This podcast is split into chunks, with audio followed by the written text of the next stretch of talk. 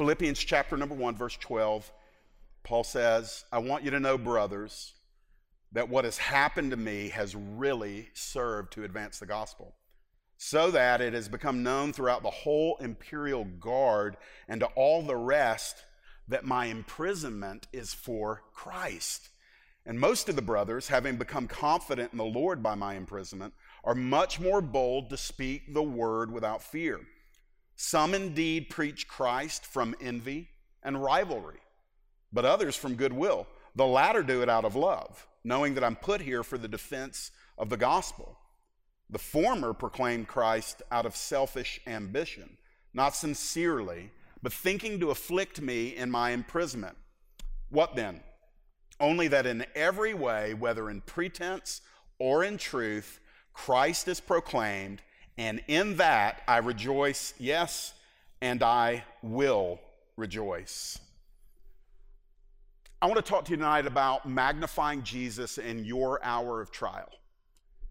Um, everybody in the room, matter of fact, let's just do a test here. Raise your hand if in all your years you have ever been done wrong by somebody. Raise your hand. Okay, we've got a couple of young people. They just hadn't gotten there yet. It'll happen, right? You know, I'm not a cynic, but I'm a realist. The reality is, you live a little bit, you live long enough, and you will experience, um, usually in life, several instances of somebody doing you wrong. Not that they simply made a mistake, but actually intentionally doing you wrong. And we're no strangers to that. Amazingly, the book of Philippians is known as the book of joy, but it is written while Paul is enduring the consequences of many people doing him wrong. And what makes the book so potent is not simply the words that are in it, but for me, it's understanding that this amazing book that we'll journey through is written by a guy who is suffering incredible injustice and can't do anything about it. So when we're talking about the Apostle Paul, he is incarcerated when he's writing the book of Philippians. He is in a Roman jail, or at least under house arrest, but he is chained to a Roman guard, and he is that way 24 hours a day. And by the way, this was after two years of being incarcerated at another place. He actually appealed to Caesar. They took him to Rome so he didn't have to go back to Jerusalem where he knew he'd be killed. So Paul has been eh, eh, going on his third year, perhaps even fourth by this time, of zero freedom. And if you study the Word of God in Paul's life in particular, you find out he's a type A kind of guy. He wants to move, he wants to do things, he is making stuff happen. And there is no greater nightmare for a type A personality than being stuck in a room. And yet, all throughout his imprisonment and all throughout the prison epistles that he writes, you're just going to find out that he's trying to tell his readers let me, let me explain how Jesus is greatly magnified when we are suffering injustice and we've been mistreated by others. And I will just go ahead and tell you um, most of us are not quite there yet. Doesn't mean we can't be, and it doesn't mean that we haven't progressed further than we once were, but the reality is most people, when suffering injustice, when being mistreated, when, when, when having all of the facts on their side but having no breakthrough against the person that did them wrong, most of us are tempted to kind of retreat into a defeated mindset. Many get incredibly bitter and never bounce back. But from Paul's teaching in this little passage that we read tonight, we're going to figure out how we can actually intentionally magnify Jesus in the hour of our trial. And when we begin to magnify him in less than favorable circumstances, we're going to find out this wonderful, elusive thing called joy begins to come back into our lives again. And so I hope that you'll listen tonight, and I hope the Holy Spirit will instruct us. So let me give you the first thought I've got in verses 12 and 13. When I talk to you that you can magnify Jesus in your hour of trial when kingdom perspective owns you. When you're looking at your situation and everything around you through a kingdom perspective, you're able to magnify Jesus. Look at verse number 12 at the end of verse number 12. I'm going to come back to the beginning of it in a moment. But we, we realize when we are living with a kingdom perspective that you can, you can see that eternal gains are going to come from your temporary losses. What am I talking about? This is what Paul says. He says to the people he's writing at Philippi, he says, I want you to know something that what has happened to me has actually, has really served to advance the gospel. Now, remember, I've already told you, Paul's in jail. He's been unjustly accused. His only crime, they, ha- they have no penal code that he's broken. The only thing that he's done is he has been hounded by Judaizers, the people in Jerusalem that wanted to bring him under condemnation for blasphemy and heresy. And when he did not want to go back there, he appealed to Caesar. And as he's gone through Festus and he's gone through Agrippa and he's gone through Felix, they found out there's no legal charge against him, but he's appealed to Caesar, to, so to Caesar he will go. And as he's there, he's saying, I don't want you down at Philippi to feel sorry for me. I don't want you to send me flowers. I, I don't want you to spend your days pining away because the great apostle is locked up in a Roman uh, prison. I want to tell you something. Actually, what's happening to me is having the effect that the gospel's being advanced. Now, Paul was an amazing man. Paul was had given his life and his life purpose and all of his resources, his reputation, his, his, whole being was thrust intentionally onto the advance of the gospel, the spreading of the message of Jesus Christ. Paul did not care what it cost him. He had been arrested on the Damascus Road by the resurrected Jesus Christ. He had found his life purpose. He had been forgiven. He'd been sa- he had been saved.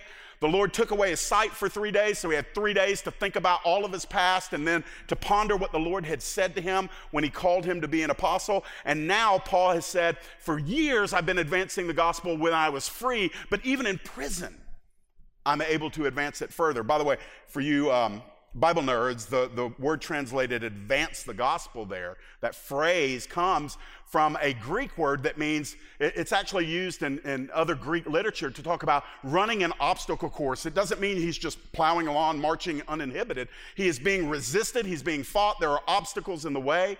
It's actually used in other places also, talking about an army, a platoon that'll go ahead of the troops and cut through the thicket and prepare the way.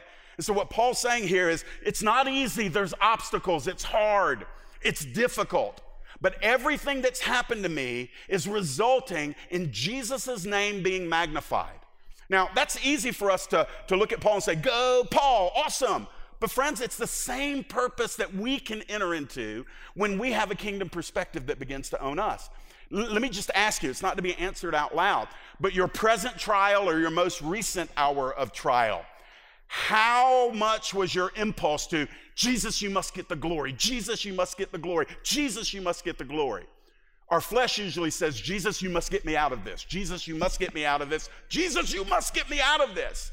But a kingdom perspective says, Jesus, you've got to get the glory. Now, there's nothing wrong with praying for your circumstances to change. I'm not saying that that's a, an illegal prayer in the kingdom, but what I am saying is when your circumstances don't change, when you can't reclaim your name, when you can never right the wrongs that have been done to you, when you never get your reputation back. Can you come to that place where you say, but in the midst of it, because of the Holy Ghost and how I responded under his leadership, the name of Jesus was magnified? We'll go a little bit further into verse 13. Here's what it really starts to look like because Jesus needs to become the headline in your suffering. He's got to become the headline in your suffering. And this is not easy. You can't do this in your flesh, by the way. You, you can only do this through the Holy Spirit. Verse 13. He says the, it's really advancing the gospel so that it's become known throughout the whole imperial guard and to all the rest that my imprisonment is for Christ. What's he talking about there? So there's a church in Rome. Paul had often wanted to go and visit them. But he never anticipated that it would be as a prisoner. But now that's the reality. He has come to Italy. He's in Rome. He is a prisoner of Rome. And he is shackled in a place awaiting trial. And he is usually chained with about an 18 inch chain 24 hours a day, whether he's awake or asleep, whether he is reading, writing, or going to the bathroom. He's always chained to a Roman guard. And think about that because Paul was able to get visitors, Paul was able to pray, he didn't have his total freedom taken away, he just couldn't leave. Think about those guards. They're chained to the Apostle Paul. Think of his prayer life. Think of the, the te- testimony. He's, he's a witness. He's not only an apostle, he's also an evangelist. He's a pastor. He's a prophet. He's, he's everything. He's like the, the housing of all the fivefold gifting, and, and they're chained to him. So he's got a captive audience. Paul's like, hey, y'all don't feel sorry for me that I can't get away from these soldiers. Maybe feel sorry for them. They can't get away from me. In every prayer, in every testimony, in every witness, and to the point where, as he's conversing with them and they're, they're coming to learn, oh, this isn't some hardcore criminal. That, why is he in there with the, the thieves and the, and, and the rapists and the, the murderers and the, the rebels against Caesar? Why is he in here? All we found out is this man is, is, is going around spreading the message of this one named Jesus in Israel who rose from the dead. How can that be a crime? And so the way that Paul is handling this injustice done to him is actually gaining him favor with the entire imperial guard. There were some nine to 10,000 soldiers that were classified at that time as the imperial guard. And these were some of the cream of the crop in the army, the Roman army. And they, they were paid well. As matter of fact, there's even some extra biblical historical literature that talks about when they were done, their severance pay would take care of them forever and ever and ever, which was unheard of at that time. So these guys were like top tier soldiers. And Paul is writing to Philippi and he's telling them, he's like, the whole imperial guard is hearing the gospel. Think of the church in Rome and how many Christians in Rome before Paul got there were praying, Lord, get the gospel in Caesar's household. Get, the message of Jesus among these soldiers. Lord, if there's ever going to be an outbreak, if Christianity is ever going to make inroads, it's got to come through Caesar's household. And how does the Lord do it? He, he didn't necessarily send a revival, he just put his uh, first choice servant right there in, in the prison. And by the way, at the end of the book of Philippians, you're going to find out he adds a footnote. He says, All the brothers greet you, including those of Caesar's household. We have to be thinking and, and, and we have to be very determined not to react impulsively to the wrongs that are done to us when they happen. We, it, we can make the wrongs be circumstantial wrongs, but I think primarily where my heartbeat is tonight is when we're relationally done wrong. And all of you have experienced that. And it is so easy for us, and we'll come to that in a minute, to adopt a permanent victim mindset, but that's not what Paul did. I mean, if there's anybody in the flesh that might have a right to gripe, it's, it's, it's the Apostle Paul, but he does not complain. He's, he's taking this terrible story and he's erasing the negative headline and he's putting at the top a new headline that says Jesus is Lord. And that's what everybody's hearing. So go a little bit further. This is a, a pastoral moment. I, am going to tag back the beginning of verse number 12 because he opened all of this up by saying, I want you to know, brothers. You see, when, we're get, when we have a kingdom perspective, we're not ashamed of our troubles. Let, let me take a, a, a crack against fake, phony Bible Belt cheesy religion for a minute. Let me, let me tell you what, what has happened. I don't think it's true. I don't think it's true here. Um, maybe in spots, but I don't think that's our DNA. But it is so common in churches where people ask you how you're doing. And if you happen to be in a season where you're miserable, where you're struggling, where you're hurting, where, where you're on the, on the wrong side of somebody's agenda, and the, the, the default response, because we're at church and because we're Christians, is, oh, doing great. Too blessed to be stressed. I'm, I'm, I'm, wonderful. Things are great. God's on the throne. Glory to God. We have all these stupid things that we say that are actually, when you unpack them, they're just lies. Why? Because there is a thread among churchianity that says we don't even want to speak any negative reality. Because if you speak it, it's going to happen. Or if you speak it, it's going to get worse. Or if you speak it, you're, you're, saying that you don't have faith in God. No, Paul didn't buy into that. I'll take Paul's theology over that nonsense any day. Paul didn't deny he was in prison. Paul's about to unpack the reality that he's actually being targeted by other Christians for the purposes of envy and rivalry. And he, he actually would write later to Timothy and say, Don't be ashamed of my chains. Because Paul wasn't ashamed of them. Friends, I, I, want, I want us to know something. If we're asking for revival and we're asking for breakthrough, and we're asking for healings to manifest and the gifts of the Holy Spirit to be used in a way that, that facilitates kingdom in our generation. We have to knock off this fakeness that's in the churches. We can't keep giving silly answers. And maybe it's going to take us a minute to foster deep enough relationships so that when somebody asks you how you're doing, and the answer, the real answer is, I'm not doing well you know, we need to get to a point where we're, we're close enough to where we can say, if you're really asking, I will tell you. Every now and then I'll catch somebody with that. They'll, they'll catch me in a, a moment, and if I know them well, and they'll be Jeff, how's it going? And you can tell they're, they're just, they're, they're chilling. They're, they're doing great themselves. Hey, how's it going? And they're like, you really want to know? You really want to know? Come on, man, sit down. I'll tell you how it's going. because it's not always great. God's always great, but life isn't. And so Paul says, I want you to know what's going on with me, brothers. Yes, I'm in jail. Yes, I am, uh, I've lost my freedom. Yes, I can't go out and plant churches right now. Y- yes, I've had my, my apostolic gifting limited down to this little area that I'm in, but I want you to know something. All of my struggles, all of my pains, all of my troubles, it's amazing that God's using them to advance the kingdom right here in Caesar's household. And again, that'll never happen by accident.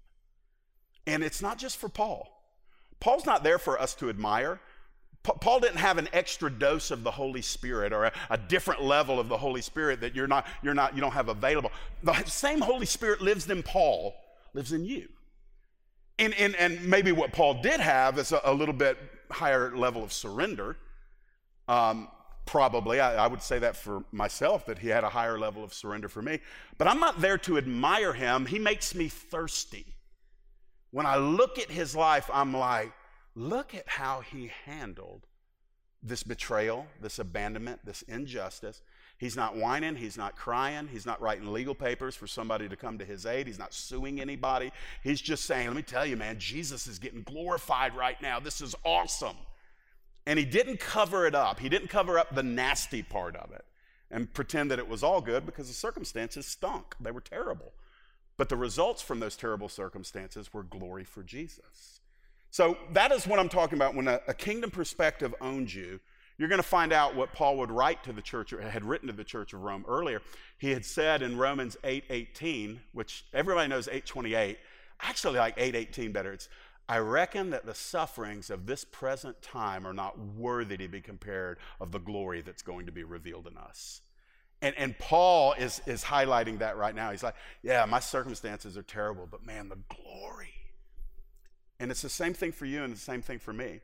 Uh, I know some of your stories, I know some chapters in your stories, and I've been amazed at how some of you have glorified God and stayed faithful when, when so many other people never would have continued through what you continued from, uh, through. And Jesus brought glory to himself through your agony and pain. He didn't bring the agony, he didn't bring the pain, but he allowed those situations to happen because he could entrust them to you and you stewarded them well. And in the end, we all looked at him because we looked at you and you were looking at him. And, and we were like, how is she doing that? I'm thinking of a couple of you in the room right now. How did she do that? And when you do it, it makes us want to do it when our time of trial comes. So I'm praying that a kingdom perspective will own us more deeply than it ever has before. So go down with me into verses 14 through 17. And again, this is kind of different, different angles on the same beautiful jewel. Uh, verses 14 through 17, when, when, when we're magnifying Jesus in our hour of trial, your joy will eclipse your struggle. I, I'm going to give you this. I can't stand up here and promise you that all your struggles will go away tomorrow if you just pray hard enough. And Paul can't tell you that either. You know why? He had a thorn in the flesh and he had an anointed prayer life and he asked God on three separate occasions, make this thing get out of my life. And God said, no, I'm going to leave it because you're going to learn that my grace is enough. So I can't promise you that your struggles will disappear tomorrow if you'll just pray. Um, but I can't promise you this that your joy can actually eclipse your struggle if you want it to. Uh, verse number 14. When your joy eclipses your struggles, other people are going to be stirred and strengthened. I like this. Verse number 14, Paul says this. Most of the brothers, having become confident in the Lord by my imprisonment, are much more bold to speak the word without fear. Let's take our time with this for a minute. So, the reality is this as a Christian, Paul understood people were watching him. Now, he would have had probably more eyes on him um, than maybe you and I do because he was basically the human leader of the church at that time. So people are watching him. But I, I just want to say that if people know you're a Christian, they're watching you. And, and some of those people really are, are hoping for your best, but other people are looking to find a, a crack in your testimony so they can say, aha. Uh, let me testify for a minute. I, I mentioned him regularly, he's been on my heart a good bit the gentleman that led me to Jesus was my boss, and he was a zealous witness. He was hardcore, man. I was, I was living like a fool, and he knew it, and I called myself a Christian, and he wasn't going to have any of that. So, I mean, I'd come in hungover, strung out, whatever, and he'd be looking at me. It's like, you go to church yesterday? I didn't go to church. Well, what'd you do? Well, I slept most of the day. Why'd you sleep most of the day? Well, because I was up until four in the morning on Saturday. It's like, you drinking again, aren't you? And I, yes, sir. And he just, he didn't play. And it made me mad, made me mad in my flesh. And so I made it my point to keep my eye on that dude. He was hawking me for the gospel. I was hawking him to find one crack in his testimony. I couldn't find it. That dude kept operating with joy. He was consistent. He always gave the glory to God. He infuriated me sometimes because I was lost and he was just going hard after my soul. But the reality it was is when I looked at Scott's life, I was hoping to find something that would liberate me from my convictions. I wanted to be free from the reality that there standing before me was the first one I had ever seen in my, in my young mind at that time, a real Christian. I thought, surely he's a hypocrite because they're all hypocrites. Interestingly, I thought I was one, and I was biggest hypocrite of all. P- Paul saying here, when they watched him, the result, because of how he was stewarding his hour of trial, was they actually became more confident in the Lord by watching what he was going through. And the result of their confidence was they began to spread the gospel with greater boldness. It, it kind of works that way. When we see one of the brethren, a brother or a sister in Christ, whether it's somebody that we know personally and they're close, or it's somebody out there maybe on the national or international landscape, and we see them mistreated and they don't budge, they don't, they don't cave, they don't crumble, they don't quit. We see them slandered you know, people can say what they want about Billy Graham, but I'm going to tell you something. I don't know of a single Christian on the American landscape that ever lived a more consistent testimony than Billy Graham. He guarded his testimony. And, and he, from beginning to end, nobody could say anything about him. And it's just amazing to me. And when, when you look at people that endure, and especially, let's bring it off in the national landscape and just bring it right here. When you've got a brother or sister, a friend, and they're, they're pressing into Jesus through their pain, when, when they're, they're continuing to lift their hands in worship. And when, when, they don't quit, they keep moving forward, they keep sacrificing, they keep serving, they keep praising, they keep witnessing, they keep doing everything that they were doing when they were on the mountain and they're doing it in the valley. That motivates us. I see somebody doing that kind of stuff and I'm like, oh man, I want to be a Christian like her. I want to be a Christian like him. And it emboldens us. For Paul in particular, when those people were seeing him being imprisoned, they actually got more bold. They're thinking, if he's willing to risk it, I'm going to risk it. If Jesus is worth Paul paying the price, Jesus is worth me paying the price.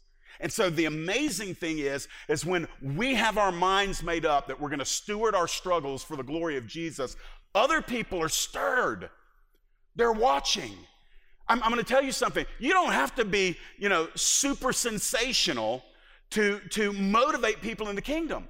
I think most of us just love to watch faithful people. You know, the Bible doesn't say you have to be flamboyant, flashy. The Bible doesn't say you have to be slick. It doesn't say you have to be super cool. It doesn't have to be, you know, neon or 4K or anything like that. The Bible says most every man will proclaim his own goodness, but a faithful man who can find. And so, if we will just rise to the level of remaining faithful, and especially in the hour of trouble, you're going to stir people. By the way, our kids and our grandkids. You know, it's easy to get our worship on in here, isn't it? Is it? I'm not so sure tonight, but it's it, typically, theoretically speaking, it's easy to get our worship on in here in the church house and everything. But our kids are watching us at home. Some of you have grandkids. Your grandkids are watching you at home. If, if you're all smiles and, you know, worshiping Jesus here and you're mean as a snake at home, that's not the way we want to roll. We want to see, we want to live that consistent testimony so that when those that are coming behind us look at us, they can remember, oh man, they pressed through. They never gave up. They didn't give in to grumbling and complaining and, and give themselves over to a victim mentality. They just kept pressing through. Verse 15. This is the victim mentality. Look at what happens here. This is where it'll get, get real for some of you. Um, to shed the victim mentality, look, look at what he says here. He, he's now talking about preachers, he's talking about his peer group.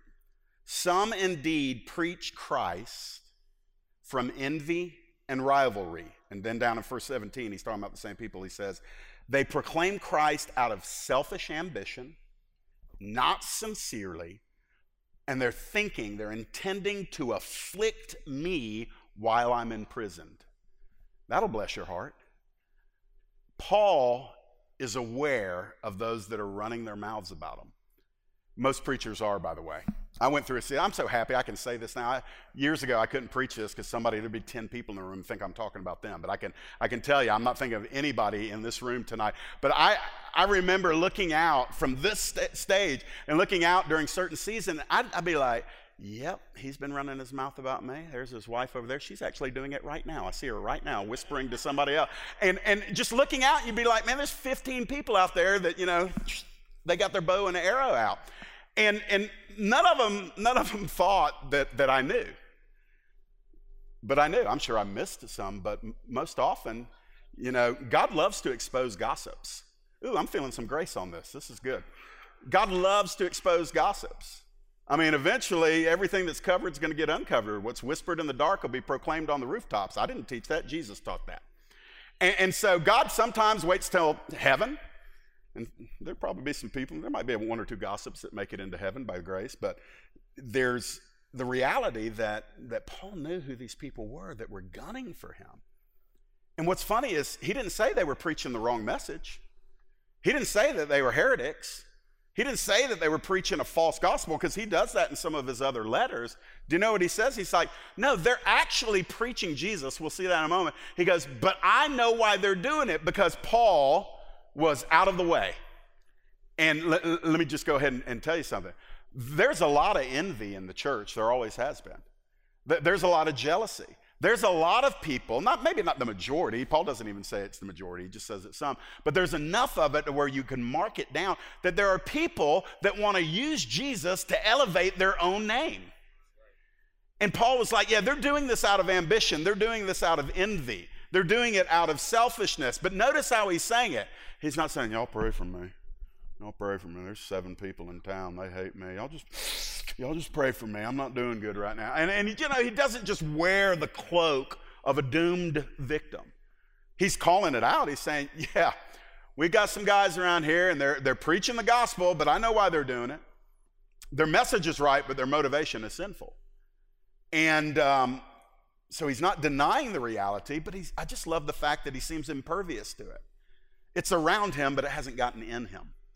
C- can I ask you, since we're all big boys and big girls in here tonight, um, w- when your opposition says what they say about you, misrepresents you because they misunderstood you, or maybe they understood you perfectly and they're just tenacious and they just wanted to misrepresent you.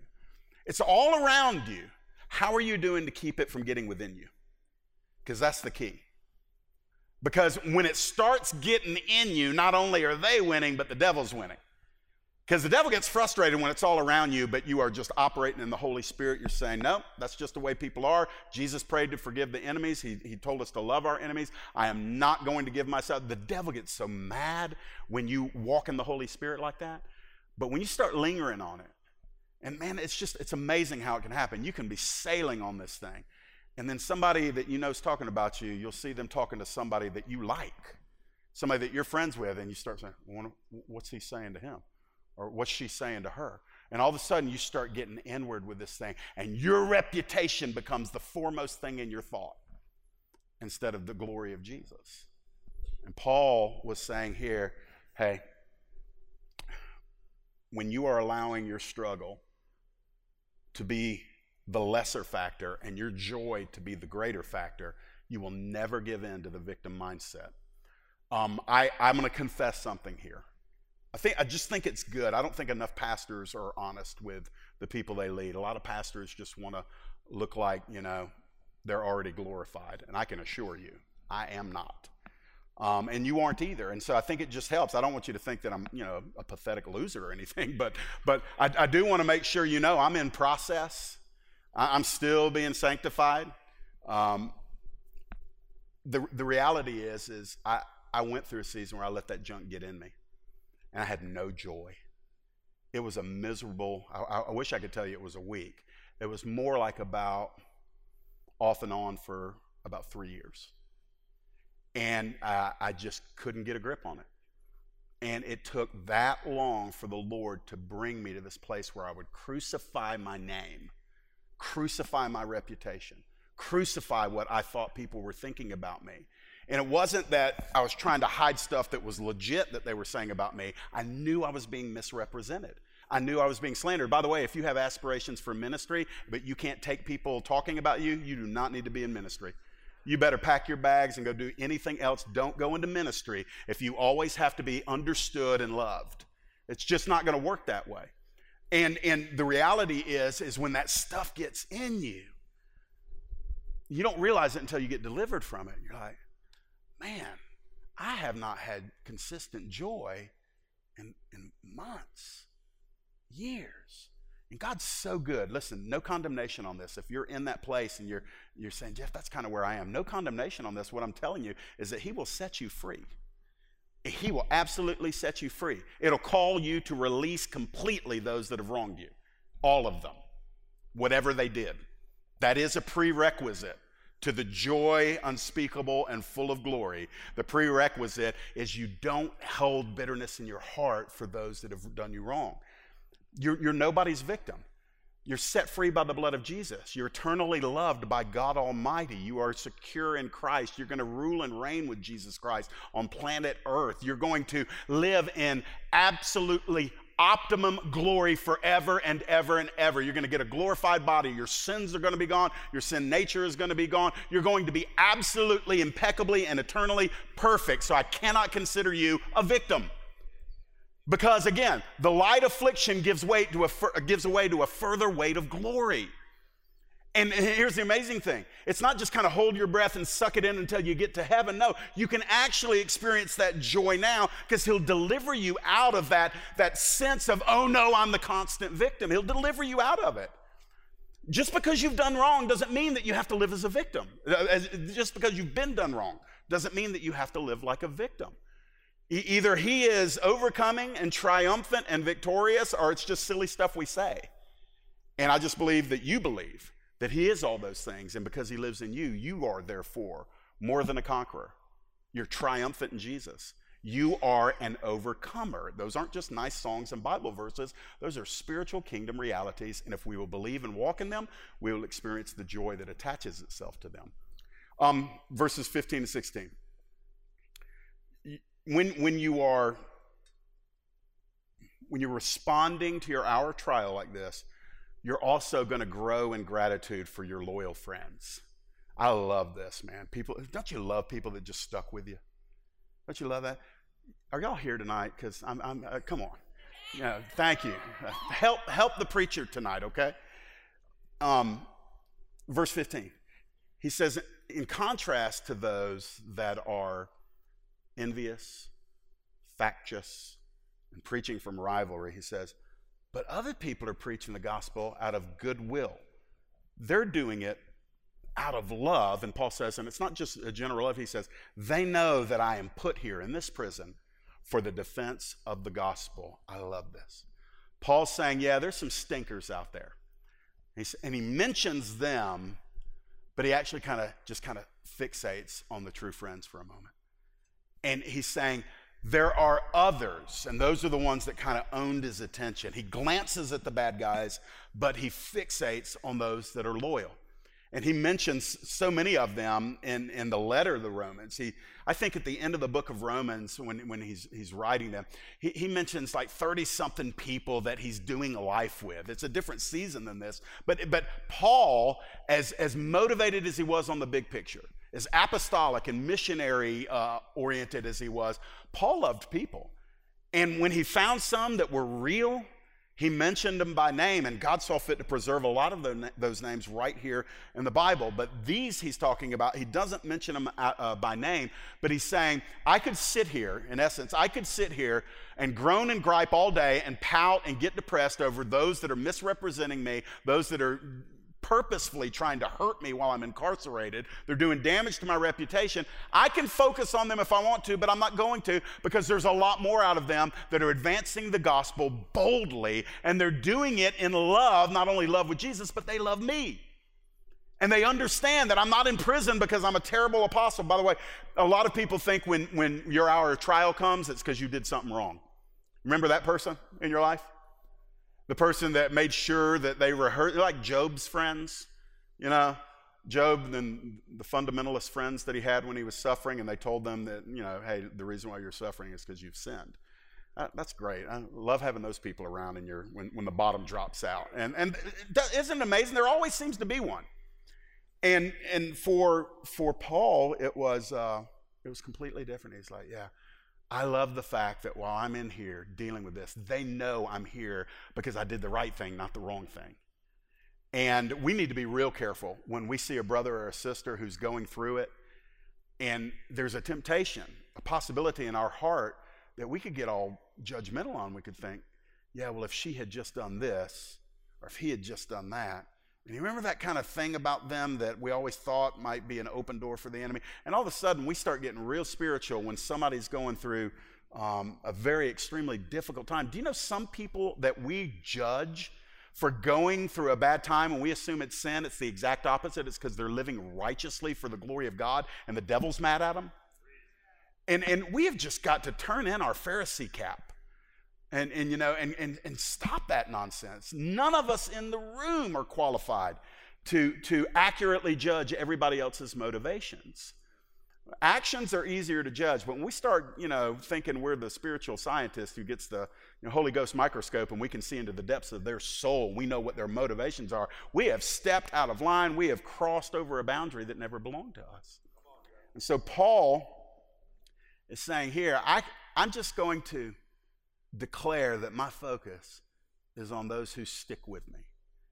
You may not have everybody on your side, but maybe this week, let me just be so practical, it might make you yawn. Maybe this week, that person who stuck by you, that person who never gave up on you, that person who believed in you when even you were struggling to believe in, in yourself, just go ahead and take a moment and show some level of kindness, appreciation, and gratitude to them today. Do it tonight, do it this week, and just let them know hey, you know, a lot of people didn't stick with me, but you did. And I praise God for you. We get down to the very last verse. We're going to get done a little early tonight. That never happens. You know what I did? I picked five less verses than I've done the previous two weeks. And look, amazingly, the series might take six weeks longer, but the, the, the, messages will get done. Let's, let's look in verse number 18.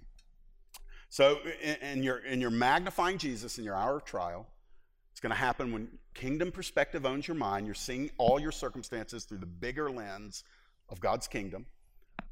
You're experiencing the reality that your joy is eclipsing your struggle because you're not, you're not feeling victimized by your struggle.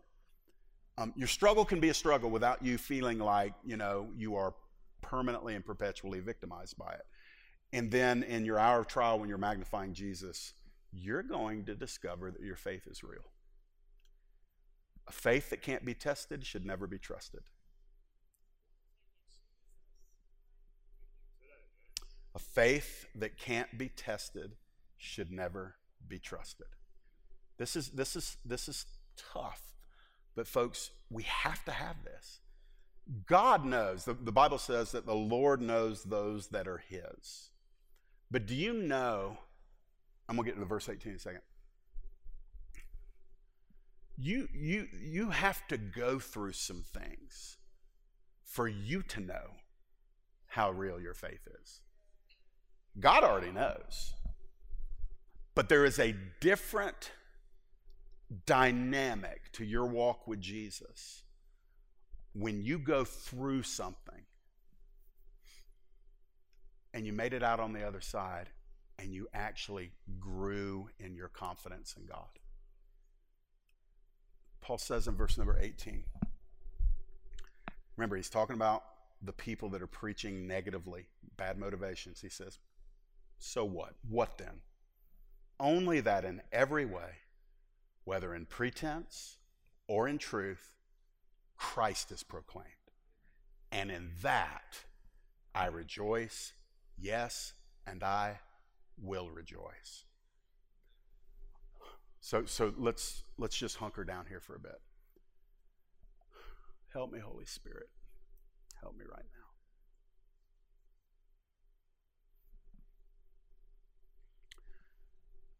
Paul is experiencing circumstances that are personally very painful.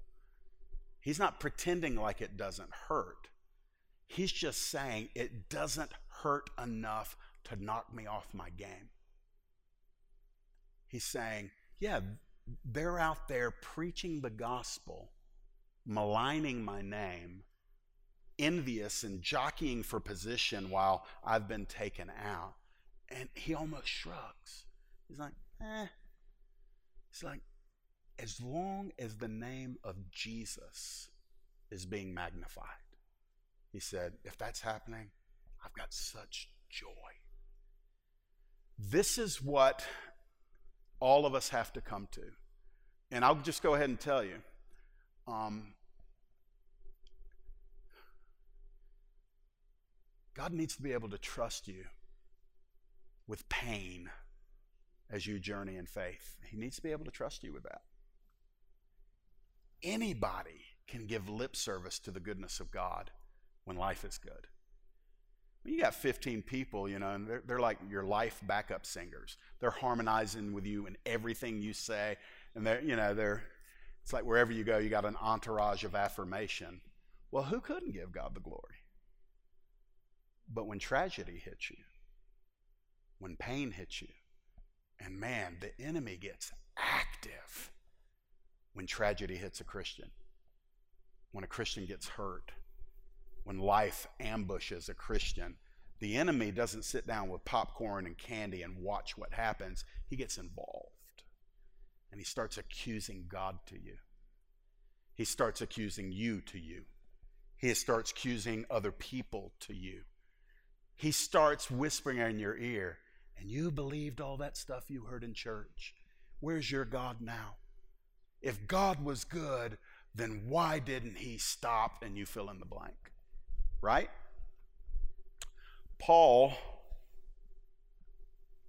is taking his situation, and I'm just applying the general principle to all of our lives. Paul is saying, you know what?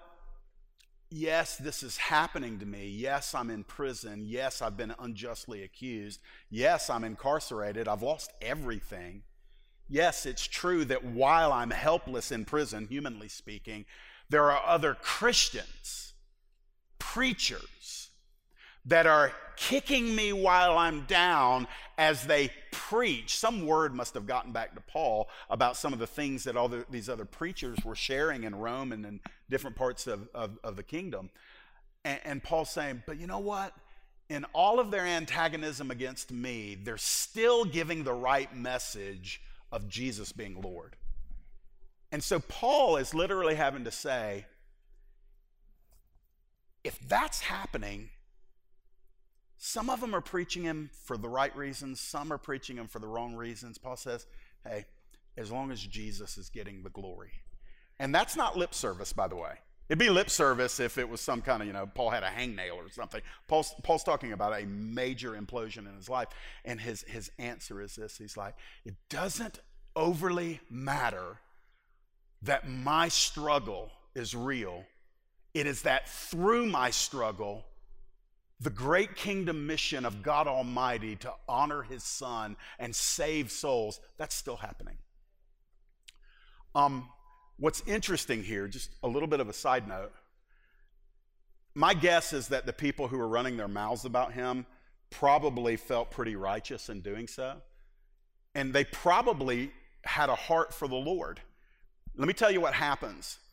Sometimes when people are anti me or anti you, we assume they're antichrist. And, and slandering me isn't the same thing as abandoning Jesus. Doing you wrong isn't the same thing as apostatizing against God Almighty. That people are complex. People still struggle with the flesh and their sin, and they, they, they still have aspects of their, their lives that are, are, are in process of being sanctified. And who knows, man, maybe if we're just going to be optimistic for a moment, maybe some of those guys repented. Maybe some of them finally aligned their motive with their message and their motive became right. The, the, danger is this this is, this is such a struggle for so many people, and the enemy uses this. when we find out that somebody that we thought was real in the kingdom turns out not to be real in the kingdom, the temptation is to reject anything we ever learned from them. Y'all know about pastors and leaders that have fallen and morally imploded and done all of these things. And the enemy wants to not only ruin that, that person's life, but come in and plunder every good thing you ever learned from that flawed individual. When, when a man of God falls, nothing of God himself falls. And so God uses flawed people. And so when somebody does us wrong, our flesh wants to say, well, hope they tell the devil I said hey when they go to hell. You know, we start thinking, and, and if, if they're against me, they can't in any way be for God. And the reality is, sometimes people that are against you actually love the Lord. They're just operating in some form of blindness or a, a place of weakness in their flesh. I, listen, Do you want to see your enemies in heaven? I do. There's not anybody in my life that I don't want to see get saved, set free, redeemed. I want to see it here in this life. But if I don't ever get to see him down here on the horizontal, when we go vertical, I want to be able to see that person in glory. And you know what? There's going to be such abundant, unsuppressed love and oneness there. I, I'm praying that as we press through our pains, that we'll be mature and discerning enough, especially if it's relational issues, that we'll stop and instead of imploding, instead of starting to get jaded against the church and jaded against spiritual leaders and jaded and bitter against Christians and that's it. I'm not, I'm not going to be around Christians anymore. Just give me my podcast and my Bible and my, my Bethel music, and I'm just going to have church with me and Jesus. Listen.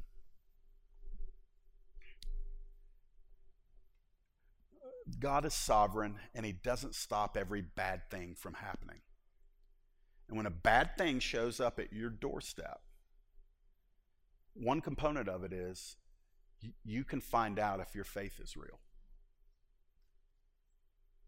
And you can't know it until sometimes God touches your Isaac. God looked at Abraham, gave him the covenant, told him all of these awesome things that were going to be attached to his life, and they had to come through Isaac. And then God tells Abraham, I want you to sacrifice Isaac to me.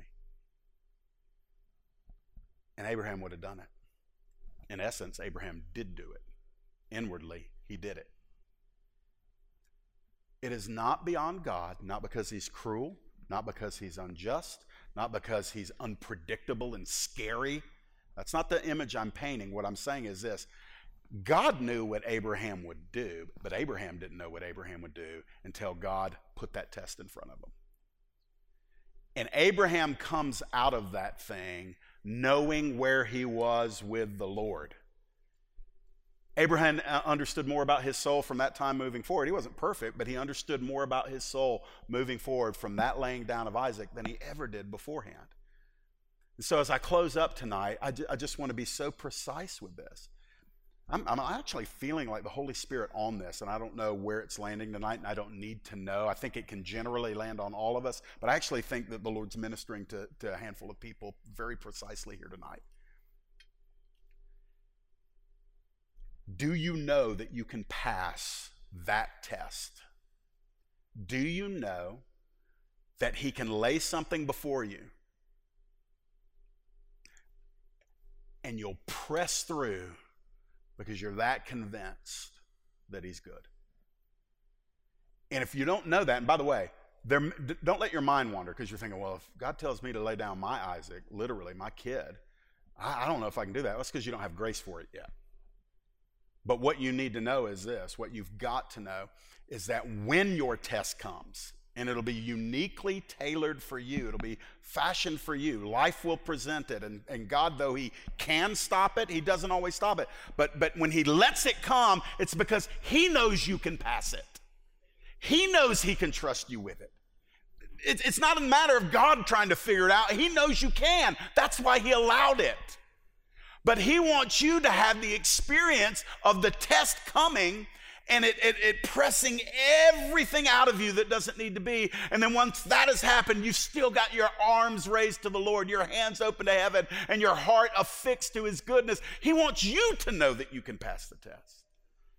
And when you do, my friends, I'm going to tell you something. It doesn't mean you'll never get tested again, but man, like right now, I've just got like this movie playing in my head of all these things God's taken me, me and my family through. And, and when you get on the backside of it, somebody better testify. When you get on the backside of it, you can say, oh man, I am so grateful that he let me walk through that valley with him. And you'll get to the point where you say, if I could turn back the clock and never go through it, I wouldn't do it. Because what I gained through the test was worth what it cost me. Let's stand to our feet tonight. Five minutes early. True to my word. Some of y'all think I'm supposed to be done at 8.30. You're 10 minutes late, man. No, 8.45. Would you bow your head? Would you do that? I don't need to know. I really don't. I don't even want to. But some of you are going through this. Some of you, some of you are coming out of it. I want to tell you, you that have pressed through, you that, while acknowledging weakness and imperfections, your faith did not fail you. And I want to tell you, He is so proud of you. God can be proud. The rest of us, our pride does us in, but not God. God is so proud of you as His child. He's so pleased with you. It doesn't matter that you didn't score 100 on the test. He gave you grace and you stuck with him. You trusted though it felt like it was going to kill you. And he is so deeply pleased. You need to receive that. During your testing, the enemy came against you. Your flesh tried to betray you. Other people misunderstood you. You couldn't pray. All you had was groanings that could not be uttered. But here you are today, and you're still pressing in. Father, affirm your kids tonight. Just affirm all who are still pursuing you, loving you, trusting you, waiting on you. Holy Spirit, galvanize our hearts that the Father is one we can trust with everything within us, no matter the circumstance. Help us to magnify Jesus in the hour of our own trial. In his name, amen.